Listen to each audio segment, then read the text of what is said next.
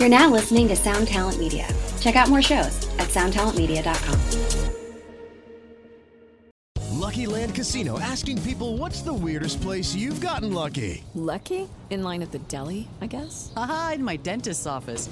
More than once, actually. Do I have to say? Yes, you do. In the car before my kids' PTA meeting. Really? Yes. Excuse me, what's the weirdest place you've gotten lucky? I never win and tell. Well, there you have it. You can get lucky anywhere playing at LuckyLandSlots.com. Play for free right now. Are you feeling lucky? No purchase necessary. Void where prohibited by law. 18 plus. Terms and conditions apply. See website for details.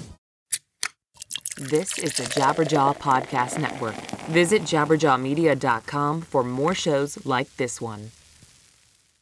What's going on, guys? This is Dewey from Peer Pleasure, and I wanted to take a quick minute to let you guys know about rockabilia.com.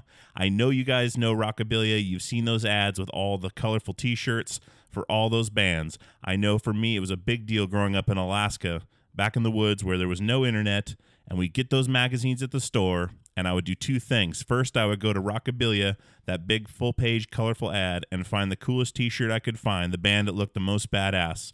Then I would go to the page in and I would look at BMG for the five or 10 CDs for a penny. And I would go through and try to find those bands, make that connection, and order those records. And a lot of those bands ended up changing my entire life. Now, before the internet, you could always go on and look in those magazines and see those shirts, but now it's all online, rockabilia.com. Great rates on shipping, the same great merchandise, the same amazing bands, and it's a lot easier to go check those bands out. For me, it was partially discovery and partially, you know, just becoming a teenager, becoming an adult, going through and finding those bands. So, one hilarious story for Rockabilia was I got my first White Zombie t shirt through Rockabilia. It was the black and white t shirt with the band on it. All my friends started making fun of me for wearing that shirt because they were getting into punk rock and I was still into metal. Now, I never got out of metal, but Rockabilia was there after the, the hazing got too much and I went and ordered my first Green Day shirt from Rockabilia, which in turn started off my entire musical career going from playing Green Day covers back in the trailer in Alaska in the woods to the stages of the world playing with Anatomy of a Ghost and Portugal the Man. And Rockabilia had a big part in that. I know it will for you as well. I know it still does. It's nostalgic, but at the same time, they've been keeping up with the times online, rockabilia.com. Check them out now and have your own discovery.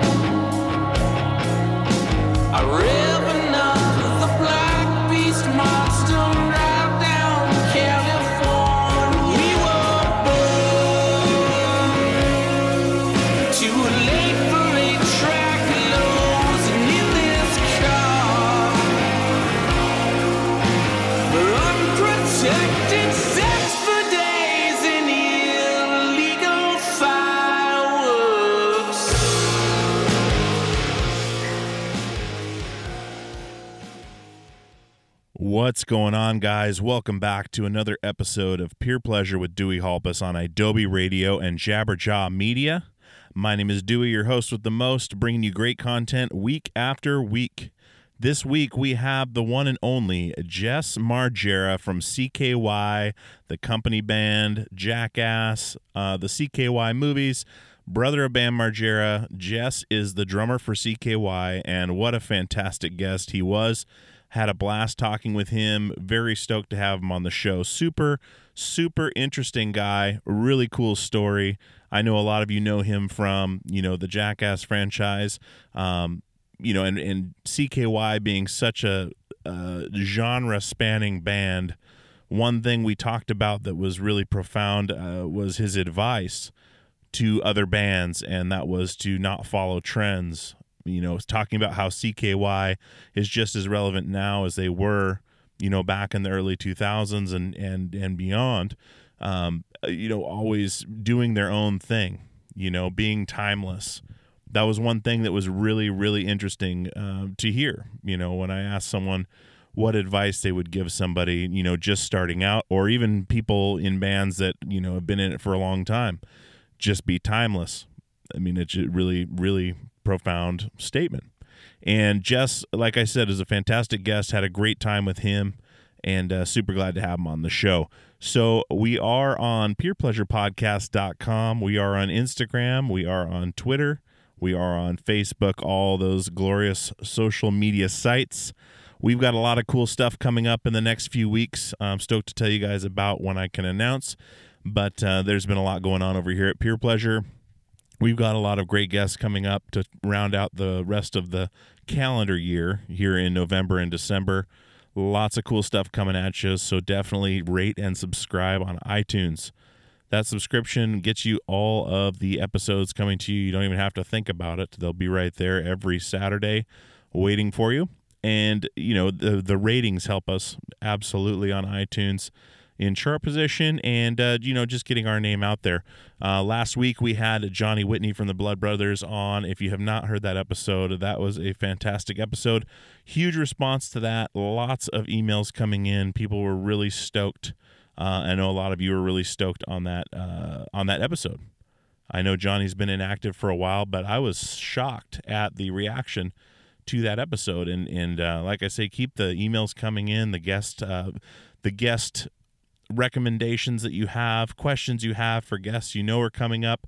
And one way to know what guests are coming up on the schedule is to join the Patreon, the Pleasure Seekers Club Patreon. That's patreon.com slash peer pleasure podcast.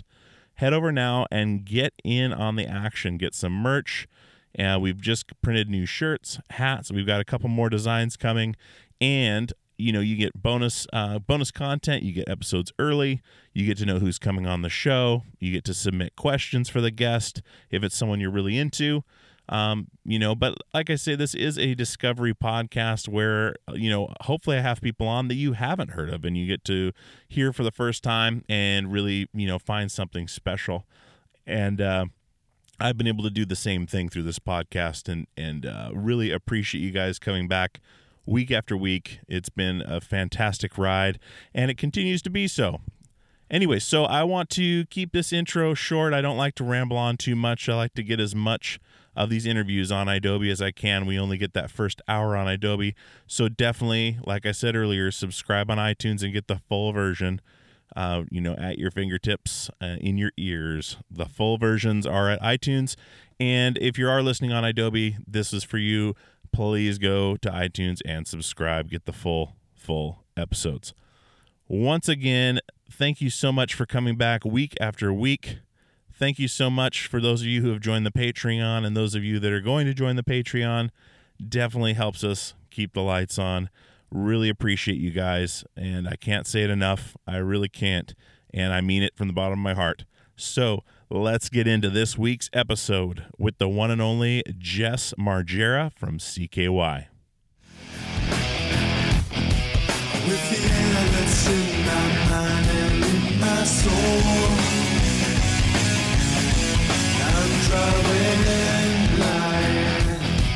Got a picture in a box and me to where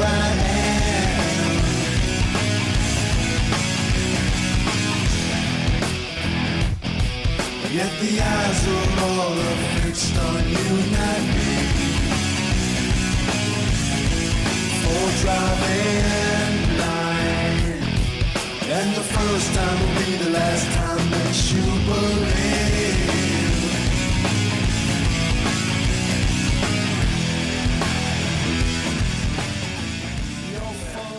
I did uh, um, uh, Herbie from Valiant Thors that was an interesting one. oh, excellent. mm.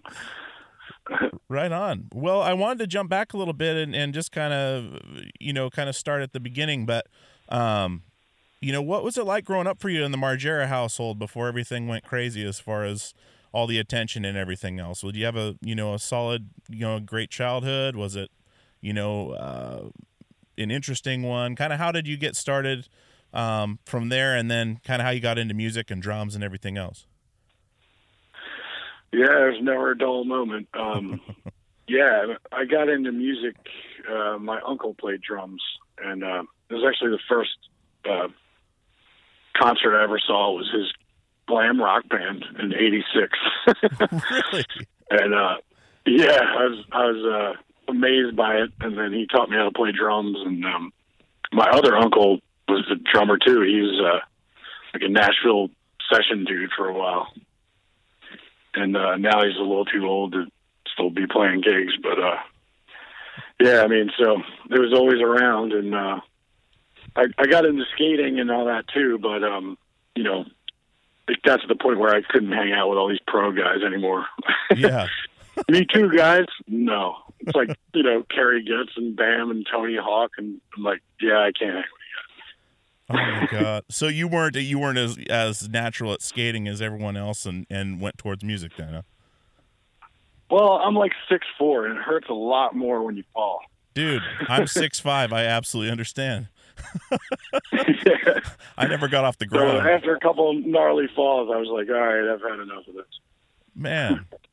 What? So, I mean, and I know when you're in it, uh, and you've had a pretty interesting ride. I mean, I know when you're in it, you know, you're you're skating with, you know, royalty in the skateboarding industry now versus then, but you know, it was just probably normal life for you then with, you know, just buddies skating and then they all started getting, you know, a lot better and you started, you know, playing music and everything else.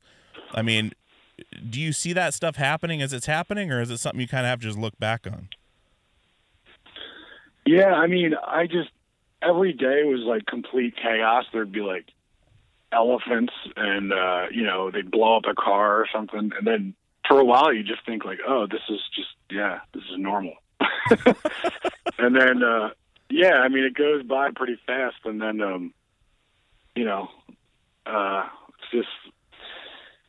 Uh, I, yeah, I don't know. It, it just goes by, and and you just think, yeah, this is great, and uh, you don't really quite grasp everything that's happening. And, and now looking back on it, you know, I'm 39. It's like that was a pretty perfect storm of events to happen. yeah, absolutely, man. And that I mean, I remember seeing that early, early stuff back in my you know teenage years, and and uh, like these guys are fucking crazy. And then you know just kind of following it along, and we all got into skating too. But I'm from Alaska, and uh, so we got you know this was before the internet and everything, to where we were you know we get copies of these videos through the local shop or whatever, or or uh, you know friends had them or whatever, and and uh, it was absolute mayhem. it's one thing I thought is I would never relax if I was in that situation or in that group. Like I, I don't think you could ever really relax, or you're going to be getting. oh, I would just have to like turn my phone off and go somewhere if I needed a break from the chaos. oh. And then your family, I mean, growing up with that, I mean, uh, your parents, I mean, I'm sure they were, you know, doing what they could do and they're getting hassled with everything and and uh but were they super supportive? I mean, is that is that I guess what I'm asking is the the portrayal of the family on TV and in the media, is it pretty close to the real deal or is it kind of churched up a bit? uh, it never stopped. I, most of the stuff we got like when the cameras were off, like, and luckily, you know, hopefully somebody was filming the behind the scenes and we caught it. You know, there's never uh, a relaxing moment for for many years. Oh my god. yeah. it's got to take a toll on you, man. I mean, like, and and then CKY coming out of it, kind of an unconventional way to to gain attention for a band. And you know, it's kind of a different path. Can you talk about that a little bit, as far as you know how CKY kind of birthed out of that? It was it was yeah definitely unheard of to uh, you know sell I don't even know what it was fifty thousand albums or whatever, and we didn't even have an album in record stores. You know, like our albums were in skate shops and surf shops, and and you know we finally got the attention of these major labels that caught wind of what was happening, and and then finally we ended up signing with Island Def Jam, and um, yeah, I mean they've, they've it's it's odd to uh, you know build a fan base with no help from the music industry at all. Yeah. they they don't like that very much. sure, but you did. I mean, that's the thing. Like, do you feel like the the fan base is stronger just because it was built on such a grassroots, unconventional level? I mean, just like uh, more like kind of stumbling upon it, maybe than than getting pushed by a label and getting kind of shoved down everyone's throat. Yeah, I think for sure, uh, like word of mouth, cult following kind of thing lasts much longer than getting heard on the radio, and then you have like a hit, and then you know a lot of you know my friends' bands that I've seen get massive hits. You know, you got to really keep going with it, or or else you fall just as hard as you rose. You know. Yeah, you got to put on a record every year and and tour constantly, and you seems like you guys have been able to kind of do things at your own pace, take a couple years off if you need to, and come back just as strong. Yeah, I, I mean, you know, to be honest with you, we we kind of, you know, eight years or something of, of not really doing much, and um, we booked some tours, and you know, people were like, "Where do we book you?" I'm like, "I have no idea."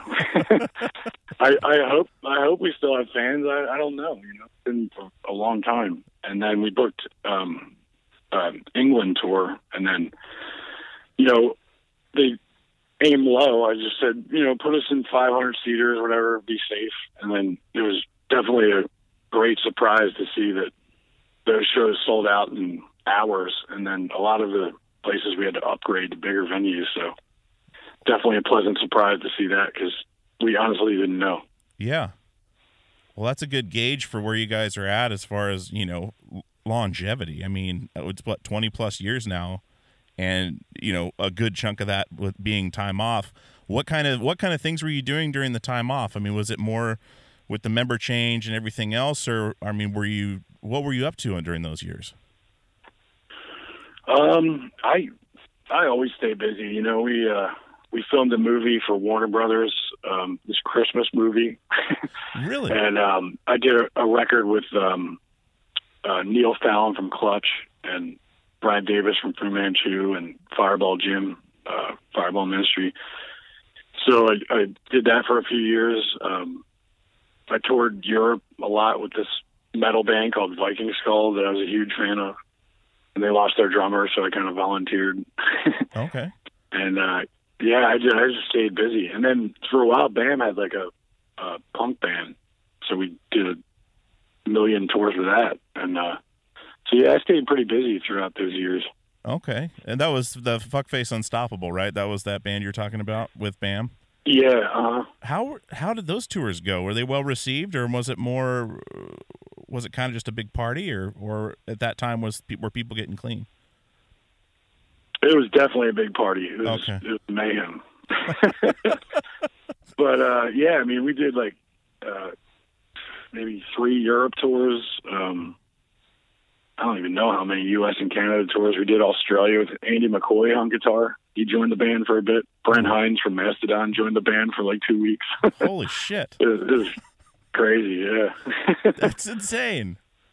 That's absolutely Yeah. insane. You've had some. I mean, and with the company band you were talking about, like, uh, I mean, those guys were dudes from your favorite bands, weren't they? Like, I mean, with Neil and those guys, like having that kind of access. ab- that's absolutely what it was. I, I just was sitting on my porch drinking beers, and I had some beer courage, and I just called all those dudes up, like, "Hey, man, I just built a studio in my basement. We need to jam." And they're all like, "Yeah, totally, let's do it."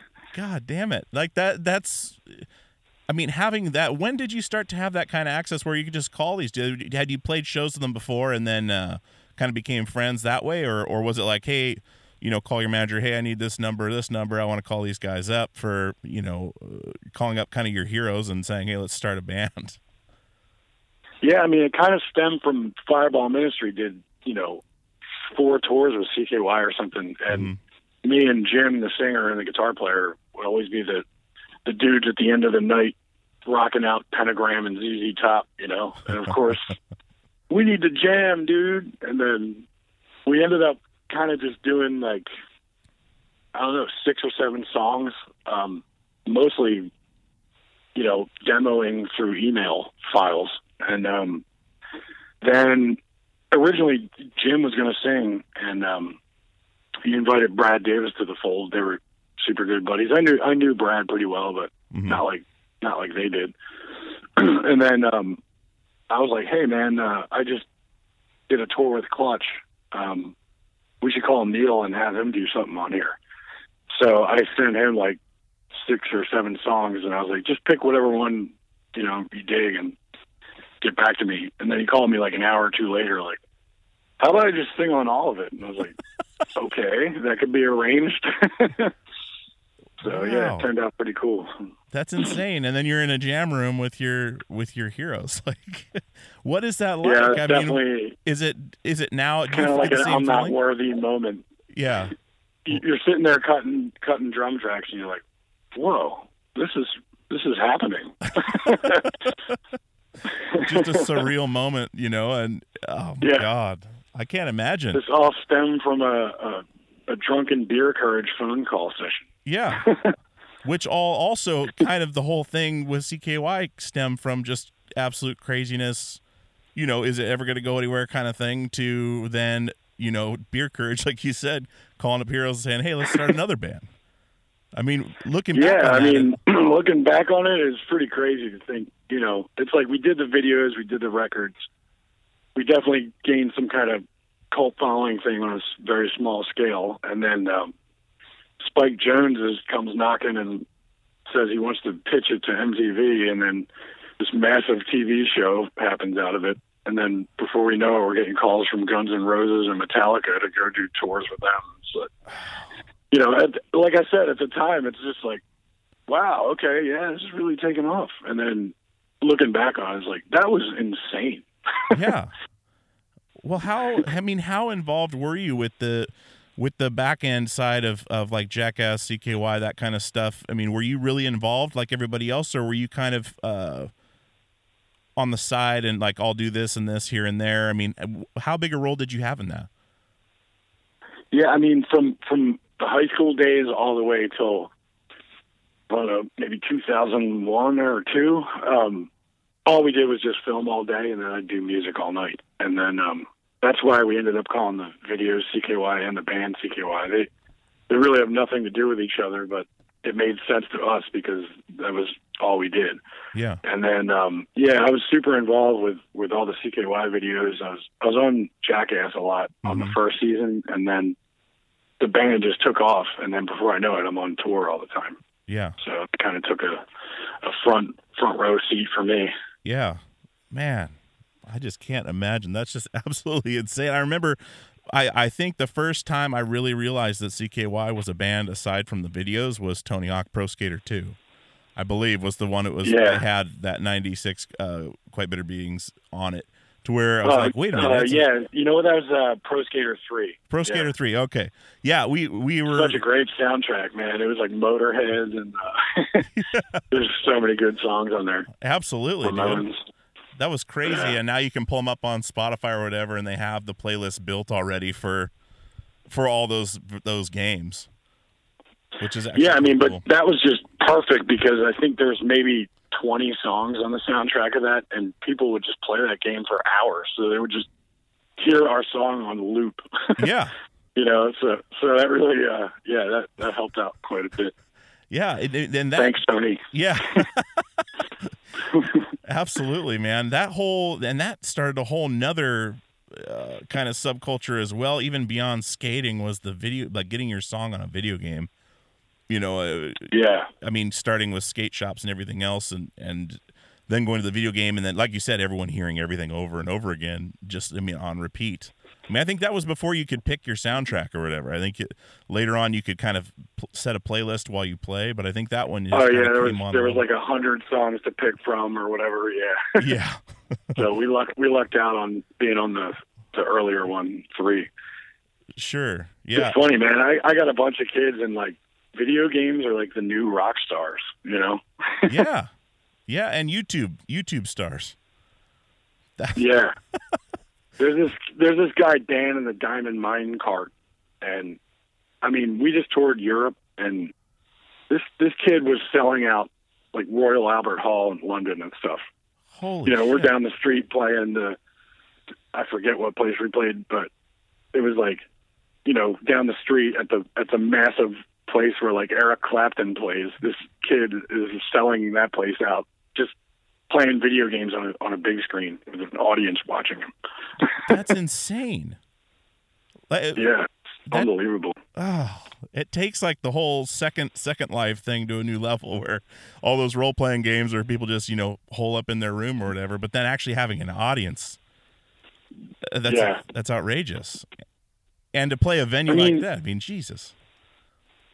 Yeah, it was unbelievable, and I, I kind of understand. I mean, when when I was a kid, uh, you had to go in the woods and play army, but now you can be in a war, basically, Yeah.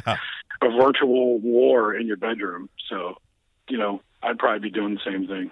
yeah. But would you buy a ticket and go watch it somewhere? Watch someone else do it, you know, like Yeah, I, I wouldn't do that, but you know, I'm not a kid today, so I guess that's that's the thing. I True. guess that's how they do it now. true. so you you have kids of your own? Yeah, four. Four kids. Jeez. How Yeah. old? um, 12, 10, 8, and one and a half. Wow. so you got I mean, you're seeing the Yeah. same thing with like I'm talking about with the YouTube stars and everything else. I mean, uh, it's a whole new world. Yeah, I mean it's crazy. It's like, you know, when I was my son's eight. When I was eight, David Lee Roth and Gene Simmons were like bigger than life, amazing people to me, and to him, it's like these YouTube video game guys that are the new rock stars. Yeah. Did you ever get to see any of those guys live when you were that age? What's going on, guys? This is Dewey from Peer Pleasure, and I want to tell you about our newest sponsor, DistroKid. DistroKid distributes your music across all online platforms. They are an amazing company. I've enjoyed working with them the last few weeks, and they're going to be with us for a while, and I really, really appreciate that. I love working with great companies, and DistroKid is one of them. Uh, they have an awesome thing they're doing right now called splits. Now, if you're working as most people are online, doing collaborations with people from all over the country, all over the world, as easy as that is with the internet, uh, you want to get those people paid when you put that music online. And splits can do that. You can add an unlimited amount of collaborators to any track. You can change the splits at any time. You can add or remove collaborators at any time. You can see previous splits. And all your collaborators are going to have to do is sign up for a DistroKid membership, a DistroKid account, so they can get paid. And as always, DistroKid never takes a cut. You and your collaborators get 100% of the earnings in total. A couple other awesome things that they do is they set up an official artist YouTube channel. Uh, you can use Spotify Canvas, synced lyrics, promo card to promote your release on social media, a mini video for your socials as well. There's just so many awesome things about using DistroKid. And like I said, I don't advertise things I don't use, haven't signed up for.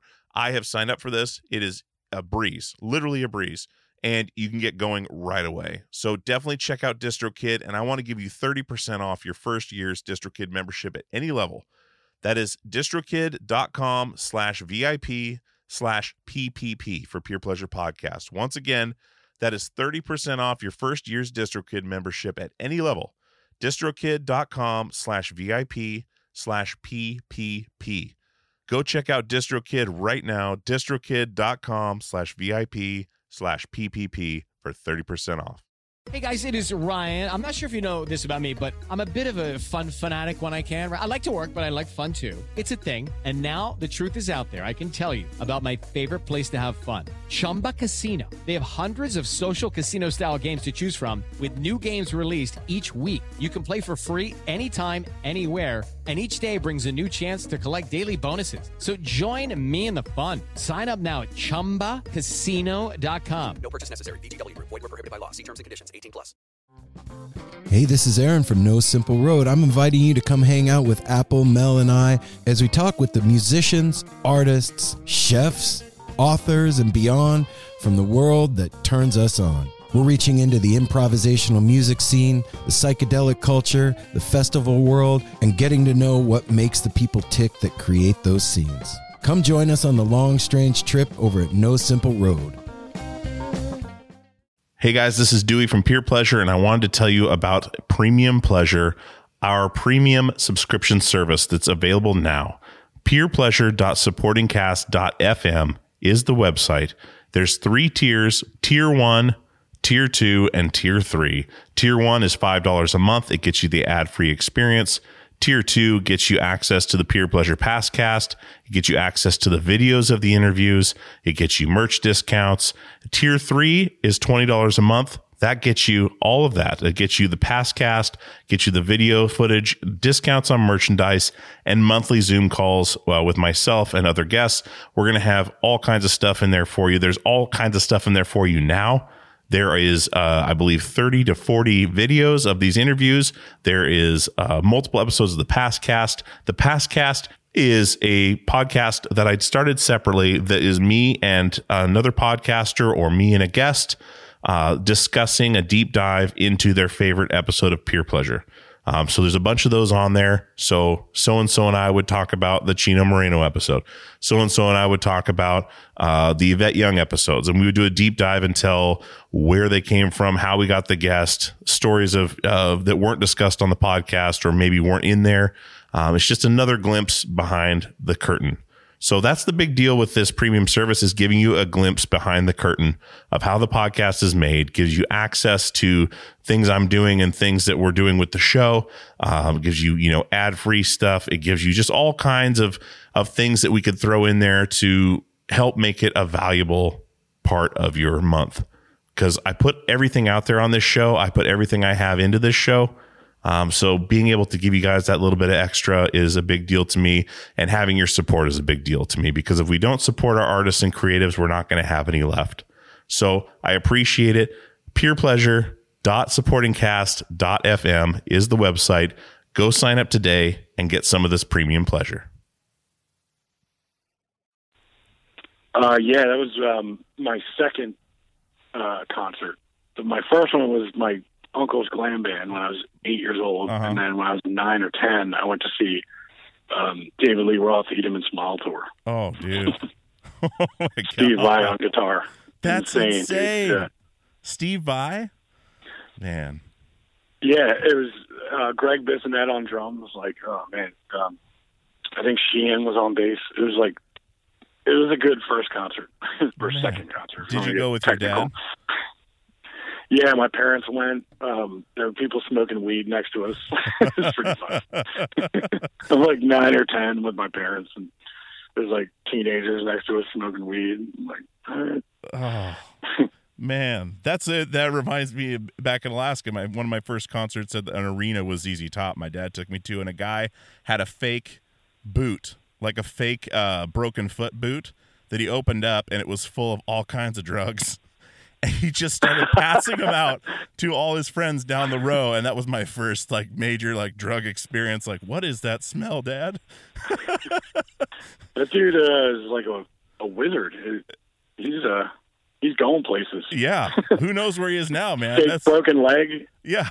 Open up the cast, and you just have a whole shelf of drugs and a, probably a flask or something. Yeah, Sure. it that's exactly what it was. It was like the guy who opens his trench coat. You want to buy a watch? You want to buy this? What do you need? You know, it was crazy. Before I'd ever seen that, so every time I saw that in a movie or a TV show afterwards, busted up laughing because it was yeah so ridiculous. And my dad tried to play it down, you know, like oh don't worry about it, son, blah blah, because I was so young, and uh, yeah, Yeah. hadn't been exposed to that yet. But uh, good God, yeah, ZZ Top at the Sullivan Arena in in Anchorage, Alaska, and that was a fucking badass show, man. But What year was that? Oh my god, I was oh 10 years old. So let's see, it was 92. Oh, right on. So probably the Afterburner tour. Yeah, it was rad. And uh yeah, that was my first I'd never heard ZZ Top before either. My dad was just like, "Hey, this band's coming uh, like they're coming to town." And it was it was so great and and uh a few months ago Billy Gibbons and the uh the BFGs, that side project he did, like that uh more Latin infused project. Have you heard that? Uh, no. dude, you need to check it out. It's badass. It's taken all his like Cuban uh, music influence, and he started this band with two chick drummers, like like under twenty years old probably, and they both play at the same time. And it's called Billy Gibbons and the BFGs, and it's uh they came to a high school in Portland here where I'm at, and uh, called Revolution Hall. It's a venue now. And I was literally got to stand right behind the organ player, like six feet from Billy Gibbons. It was insane.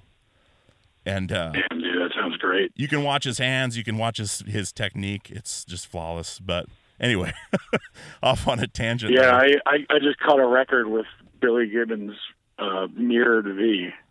Um, Bam hosted this Rock Honors thing a bunch of years ago, and uh, Billy Gibbons gave him uh, a Gibson mirrored V as like a thank you for doing a good job or whatever. So I come over his house and I just see the the guitar in the corner, and I was like, "What is that? Where'd you get that?" And he's like, "Oh, the uh, the guy from ZZ Top with the beard gave it to me." And I was like, "Billy Gibbons gave you a, mirrored V?" He was like, "Is that good?" Is that good? And I was like, um, "I'm taking this from you. You don't deserve it." oh my god, the guy with the beard. Uh, yeah, is it is, is that good? I guess Uh, he's yeah, not into really music good. as much as everyone else is. I guess, or you know, He's definitely into music, but I think ZZ Top fell below his radar. You know, I don't know. He never really got into the, the uh, ZZ Top stuff. He's more into like, you know, uh, European metal bands and stuff. Yeah. yeah. It seemed like that was I was gonna bring up a little bit later, but with him, uh, the band that you guys are going out with here shortly or or very soon actually on the farewell tour, kind of how that band came to prominence after, you know, it started getting pushed out that, you know, Bam was into this band and just how crazy it is that someone can like one person can be a fan of something and really kind of push it and actually make it kind of go somewhere was pretty impressive as far as Yeah. that coming to be like this they're from Finland, right? Yeah, they're from Finland. They're they're the only Finnish rock band, actually Finnish artist, I think, ever to to go gold in the states, and uh, which is really funny because, of course, Bam, you know, started a record label years ago, Yeah. and um, tried to get him signed to, uh, I forget what label it was, but um, nobody would touch him. You know, Yeah. so funny. And then finally, he teamed up with the um, Bloodhound Gang dude, Jimmy Pop, and then um, they landed a deal with Universal. But it took years for them to to even build any hype here. And then next thing you know, they have a hit single and a gold record in the states. The only Finnish band to ever do that. That's crazy. That's crazy. Yeah. And, now they're calling it quits and and moving on. yeah, I mean, it's kind of bums, you know, see him go. But Yeah. um, you know, I get it. They've been doing it a long time, and uh, I, I think they've been together for probably 25 years. And um, I don't know. I guess they started making a new record, and they weren't feeling it, so I guess they threw the towel in. Okay. And they're taking you guys with them. That's going to be awesome. That's a that's a solid lineup, man. Yeah, I'm I'm pretty stoked about it. We've we've there's been talks of us touring together for years, but it just never panned out for whatever reason. And Yeah. then, um, you know, they're doing their farewell tour. Uh, our our management got a a phone call, and you know, there's no way we could say no to that. Yeah. Their last tour. I mean, Absolutely.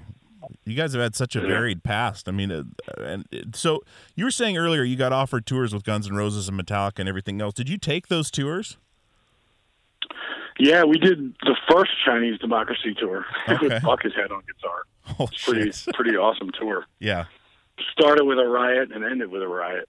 Oh my god.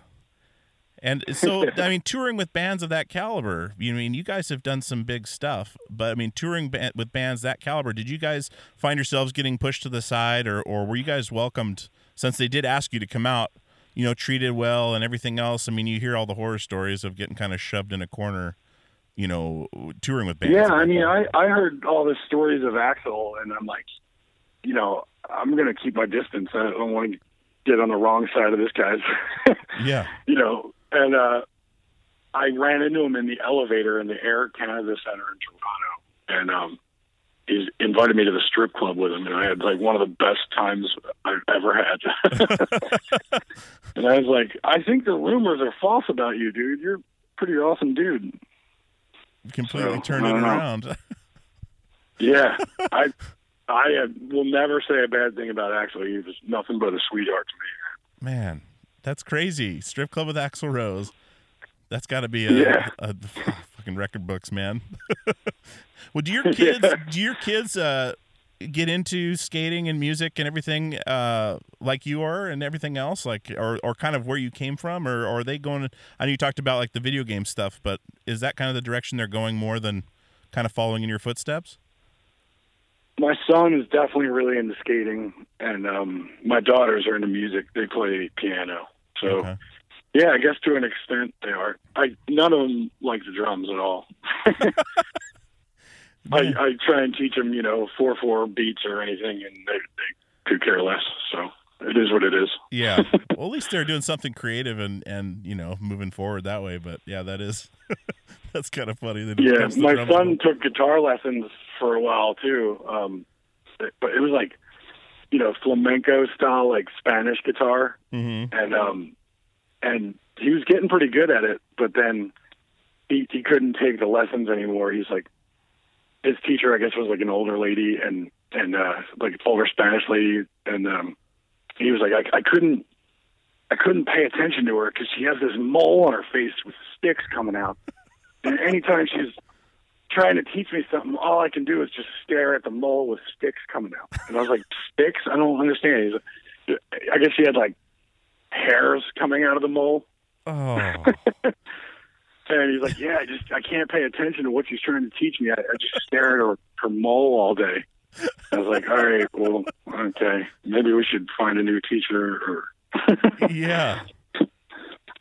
You should have immediately shown him that Austin Powers movie or whatever. All. yeah. you definitely get that, man. Well, you said you were you were doing a you did that Warner Brothers movie. What were you what were you doing on that? Were you actually doing production on it, or or I mean, is that something you're getting into on a on a higher level as far as as that goes? Uh, it basically was just Bam saying, I want to switch it up. And, you know, he didn't want to bring the usual suspects. Um, and he invited me and Chad and, um, and Novak and Mark Hanna out for that, that movie. Okay. So, yeah, we, we went to the North Pole. It was pretty cool. Yeah. Riding dog sleds and snowmobiles. And, yeah, it was fun. Had a good time. Awesome. Well, I mean, bringing up Novak too. There, I wanted to ask you, watching from you know, of course, the the public's view where I come where I'm coming from, seeing the amount of excess and everything else that the group kind of went through with whether it be drugs or alcohol, you know, rehab, you know, uh, you know, friends passing away. Um, how much of that were you into on that end as far as you know did you get heavily involved in the the drugs and alcohol side or were you able to kind of maintain um, you know i don't see a lot from you on that side of it. I mean novak's pretty pretty huge with his story now and traveling around you know giving talks and everything else. And then that that Yeah. uh, bam video came out recently. Um, i think it's the Epically Later'd video show, you know talking about how real deep he actually got into it and coming out of things. I mean how much of that affected you and how much how far into that did you get? I was definitely part of the party scene for a while, and um, but you know, I, I I guess I started heading down a dark path, and then having a kid totally fixed me. okay It's like, okay, I'm in charge of another human being's life, so I better get my act together. so like yeah just straight straight away cold turkey just like bam this got to change Yeah, I mean, that you either go one or two ways. You become a total mess, and you can't handle being a parent, or you're like, all right, enough. yeah man Yeah, so okay and I think in a lot of ways that that saved me from a pretty dark path like I might have went down. Yeah, and it seemed like a lot of people went down that path still. And and uh, I mean, having your life, Yeah. you know, I I know you you may not have signed up for it as much as everyone else, but uh, having your family's life be public knowledge as far as you know anything happens, I mean, everyone knows about it. Being in the public eye like that, I mean, was that something that really took some getting used to and still does? Um, you know, like where something happens and all of a sudden it's all over TMZ and everything else, versus like, hey, let's keep this quiet. Yeah, I don't think I'd be able to deal with what they deal with. Yeah. It's definitely um you know, for a while they couldn't even really go out without getting hassled or you know, I'm I'm the type of dude that I want to go eat dinner with my wife and not get hassled all, all night and stuff like that. And um and more importantly, I just I wanted to be known for music. You know, Yeah. for a while, like I pulled pulled back because people would come out to the shows and they'd be talking to me about you know getting wrecked in a shopping cart, and I'm like, dude, I just played a show. Yeah. you know, like Yeah. what are you talking about? so that was a pretty big turnoff, and uh, it made me kind of pull away from all that for a while there. Yeah. Man, I yeah, I remember once back I was a touring musician for about 10 years and and uh we were playing LA once and we were cruising by. I think it was the first time we ever went in the Hustler store just randomly to check it out. 'cause It was Mhm. one of our first times down there and Bam was in there. Just ran just ran by himself, no one there. And uh I remember saying, "Oh shit, you're from TV." or something like that. And he's like, "Oh yeah, hey, I'm Bam." And I was like, "Cool, we're this band on tour or whatever." He's like, "Oh, rad, you playing over here? Cool." I was like, "Cool, man. Well, see you later." And he he walks out of the Hustler store and gets about ten feet down, and cars are pulling over, and you know people are running out of restaurants. And I was like, "Dude, that sucks so bad." Like he did not look Yeah. happy at all. He looked miserable. It gets pretty old after a while. Yeah. big time. And you- but uh, yeah, we were for for a while there. Morning coffee at Hustler every morning, pretty much, because Island Def Jam was right above it. Okay. Island Def Jam was the second floor of Hustler building, Okay. so we'd be there all the time, and uh, yeah, spent a lot of time in there. Yeah. it's pretty funny, like drinking coffee next to like all these dildo books or whatever. Yeah. it's like, right. sure, sure. But you're used to waking up to elephants and shit, but that's what sticks out is drinking coffee next to dildo books. oh my god. Well, getting back to the music side of things, I mean, uh, the Phoenix is out recording at Rancho de la Luna, and and you've had some lineup change. So, uh, with Chad coming on as as the the front man now, I mean, how was that transition? I mean, was it something that kind of was a necessity, or something that you guys really like calculated out? Like, okay, we can do this. Um, yeah, I mean, we he definitely. I knew he could do it. He just for a while didn't want to. You know, he he's like, I don't want to be stuck in a mic singing. You know, he's the type of dude that jumps off the the PA system and stuff. Yeah. so getting him to stand still in relatively the same area was was definitely a challenge. But uh, yeah, I mean, he's always been a great singer and sang on a lot of older CKY songs, and and the transition was pretty smooth, to be honest. Okay.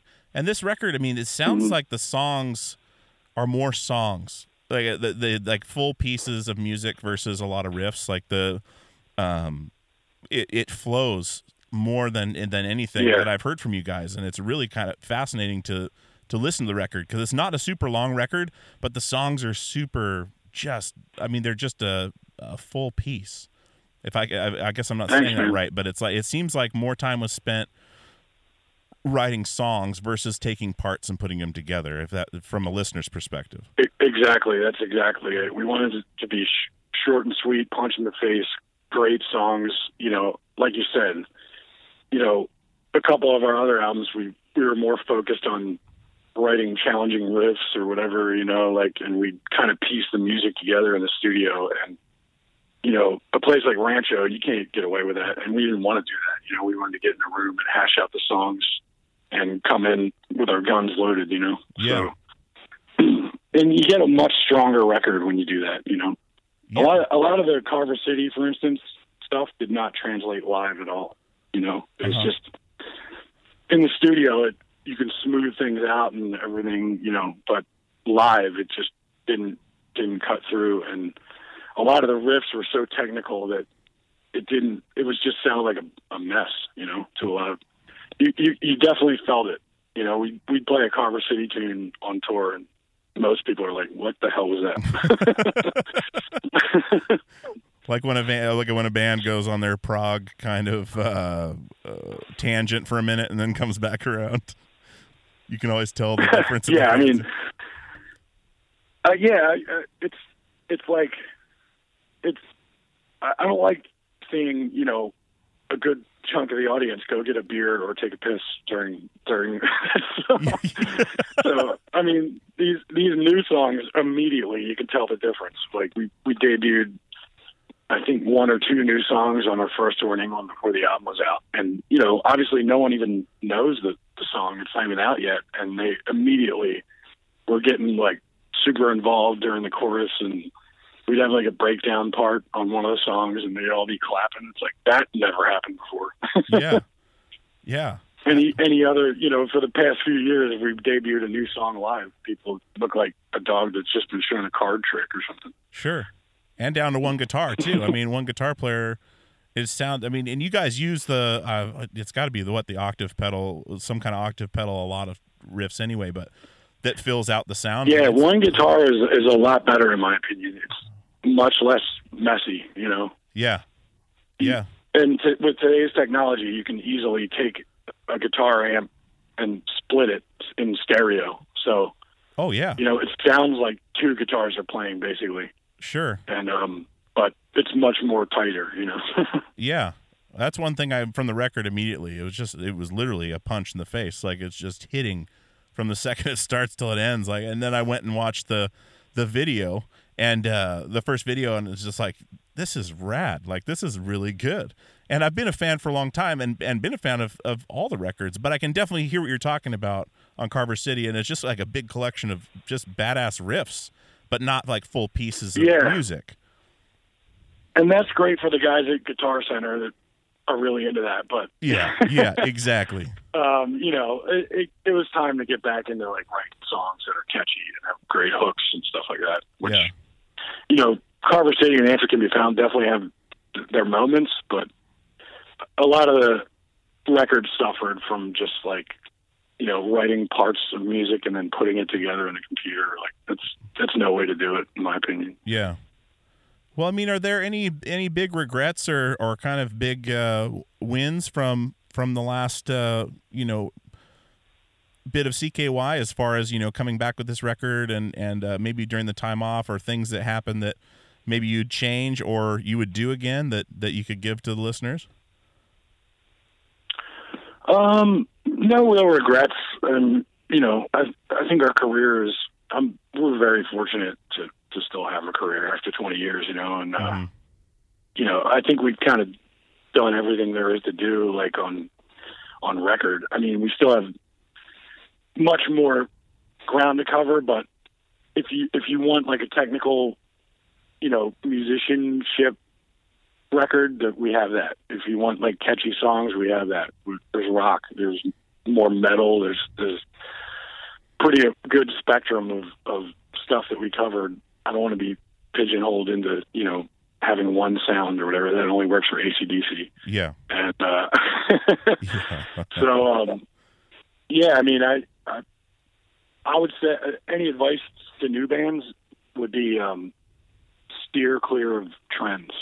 You know, like it, you might feel obligated to be part of like whatever's going on, but as soon as that scene's over and and it will end, Yeah. then you go down with the ship. You have to you have to not pay attention to what your peers are doing and just do what you want to do and you know put the eyeliner down or whatever the hell is going on and just go on stage looking normal and and just try and be timeless. That's some solid advice, man. Solid advice. Yeah, I mean, you know, it, it's it's pretty rad to hear. I'm pretty stoked that that a record we did 20 years ago still is completely as relevant as it was back then. You know, like, Yeah. it doesn't sound like anything. You know, it's like uh, bands that I look up to. You know, Clutch, Ween, you know, bands like that. You could put on a record from the early 90s and it sounds as current as anything you know anybody's doing. So Yeah. I 100% just don't agree. date yourself. That's yeah. If you date yourself, that that's it's a slippery road. Exactly. And success will come. I mean, you, you work hard enough, tour enough. I mean, if you're doing something, uh, you know, uh, uh, at the network, we have a saying that, uh, um, you know, good content done consistently over time equals success. Like it'll come as long as you're putting everything into it, you know, and, and that's solid advice, man. I've asked a lot of people that question and, and uh, never gotten that answer. And that's uh, really refreshing. Yeah, it's it's pretty funny when we do these festivals. They have no idea where to put us. You know. Yeah. do we put them on the punk stage? Do we put them on the metal stage? What what is you know where? Yeah. we played every every situation. It's pretty funny. Yeah, you could absolutely play anywhere too. I mean, that's the that's the best part. I mean, it's just fantastic.